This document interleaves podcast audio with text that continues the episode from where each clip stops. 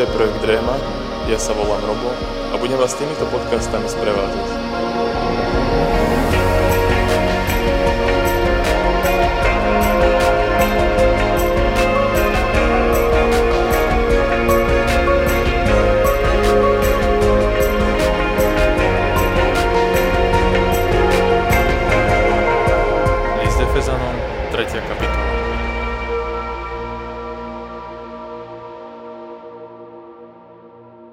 Vítajte pri počúvaní podcastu Rema.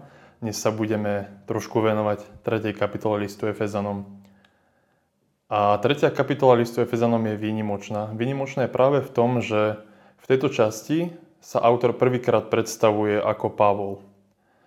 A je zaujímavé to sledovať a zistovať, že prečo to vlastne ten autor tohto listu robí. A zrejme chce poukázať na dôležitosť toho, čo bude následovať po tom predstavení seba samého. A teda do stredu tohto listu sa dostáva osoba Pavla, ale keď si čítame jeho autentické listy, tak vidíme, že tu je Pavol trošku už inak predstavený. Že tu je Pavol už predstavený ako väzeň Ježiša a teda istým spôsobom sa stáva takým už symbolom vernosti vo viere pre túto poapoštolskú dobu, kedy tento list bol napísaný. Môžeme hovoriť, že už sa predstavuje Pavol ako ideál apoštola. Lebo už sa toľko nehovorí o jeho predkresťanskej existencii, hej, že čo robil predtým, než spoznal Krista. A teda Pavol už zrejme pre tých poslucháčov a adresátov, ktorým to bolo písané a myslený tento list, tak to už bol niekto. Hej, že to už bola jednoducho autorita a, a istým spôsobom to, že autor použil a predstavil sa ako Pavol, tak to už dalo vážnosť tomu, čo už napísal, ale tomu, čo ešte ďalej chcel napísať.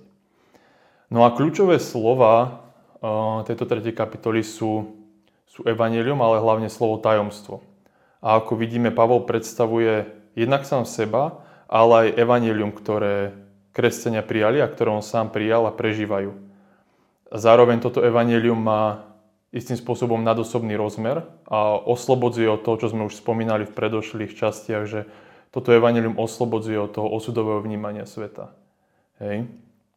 Zároveň to tajomstvo ale nie je iba nejaká taká abstraktná vec a veličina. Toto tajomstvo, ktorým je evanelium, má aj sociálny rozmer. A na to poukazuje Pavol. Ten sociálny rozmer je v tom, že do tohto Božieho ľudu, ktorým je církev, už majú prístup aj pohania. A teda pohania už sú pravoplatní členovia církvy. Zaujímavosťou je, že tento motív tajomstva alebo tajomstiev není konštrukt samotného autora. Že toto, taj, uh, to, ten motiv tajomstva nadvezuje na také apokryfné listy alebo apokalyptickú predstavu, ktoré už boli v židovských časoch a tam sa písalo v týchto apokryfoch o tom, že uh, existovali isté tajomstva, ktoré boli uložené v nebi, ktoré Boh zjavil na konci časov. To vidíme napokon v apokryfe list Henochov. Zároveň v autentických Pavlových listov bol dôraz skladený na to, že pohania nie sú druhorady členovia cirkvi. Tu, v liste Efezanom, sa už zdôrazňuje, jednoducho s tým už sa ráta a zdôrazňuje sa to, že toto dedičstvo, tieto tajomstvá, tá ich veľkosť, hej, patrí týmto bývalým pohánom. V závere tejto prvej časti, v 3. kapitole, sa píše o tom, že k Bohu smieme pristupovať s modlitbou bezprostredne a slobodne. A je zaujímavé, že výraz, ktorý sa používa pre ten termín slobodne, je tzv. slovo paresia, ktoré označovalo politickú slobodu slova a slobodu vyjadrovania, čo je zaujímavé si všimnúť. Zároveň s dôverou, tým autor myslel to, že, že nádej viery adresatov nebude a nemôže byť sklamaná, aj keď bezprostredne nemôžeme overiť vyslyšanie týchto modlitieb. Čiže týmto chce pozbudiť adresátov, aby ako bývalých pohánov, že môžu slobodne a s dôverou pristupovať k Bohu. A to je znova to, čo sme, na čo sme poukazovali tak sme, takmer v každej časti, že už není iba nejaké osudové vnímanie sveta a strach z mocnosti, ktoré vládnu, ale ten blízky a intimný vzťah s Bohom, ktoré vďaka tomuto tajomstvu, ktorým je Evangelium, je možné. Od 14. verša začína druhá časť 3. kapitoly. A mohli by sme povedať, že je to vlastne príhovorná modlitba spojená so záverečnou doxológiou, kde sa vlastne autor, Pavol, modlí za Efezanov, za veriacich v cirkvi Efezanov. A je to veľmi zaujímavé, lebo vzdávanie úcty, o ktorej tam on píše, tak vtedy, vo vtedajšej dobe vzdávanie úcty na kolenách bolo v tom antickom gréckom svete známe ako prejav zbožnosti, určený tým božstvám, ktoré zosobňovali materskú silu zeme. Tie sa nazývali tzv. chtonické božstva. Zároveň hlboká prostrácia čelom k zemi bol spôsob uctievania orientálnych, orientálnych vládarov. Ale toto kláňanie nebolo až tak bežné. Obvyklý modlitbový postoj bol vlastne postojačky s rukami zdvihnutými k nebu. Hej. A keď sa kľakalo, aj v prípade kresťanov, tak to bol liturgický akt, akt ktorý vylúčoval klakanie sa komukoľvek inému. Teda, čo je zaujímavé si všimnúť aj my možno dneska sa na tým až nezamýšľame toľko, ale rôzne postoje vyjadrovali rôzne skutočnosti že vtedy sa kláňať niekomu bol skutočne hlboký a taký prejav, ktorý mal dosť široký dosah. Zaujímavosťou je to, že Apoštol zdôrazňuje Boha Otca, hej, stvoriteľa, od ktorého má meno každé otcovstvo na nebi aj na zemi. A súvisí to s tým, že adresáti boli pôvodne pohania alebo deti pohanských rodičov a potrebovali si vďaka tomu vlastne upevniť vieru v jedného Boha stvoriteľa. Čiže istým spôsobom potrebovali sa upevniť v tom monoteistickom nazeraní na Boha. A my sa možno nad tým až tak nezamýšľame, lebo v tom vyrastáme a v tom žijeme, ale keď niekto sa narodí s tým, že je v podstate svojím spôsobom pohán a verí vo viacerých bohov alebo božstva, ktoré hej, ovplyvňujú jeho život, tak je to taká silná skutočnosť, že musí autor akéby ich utvrdiť v tom, že je len jeden Boh a jeden stvoriteľ.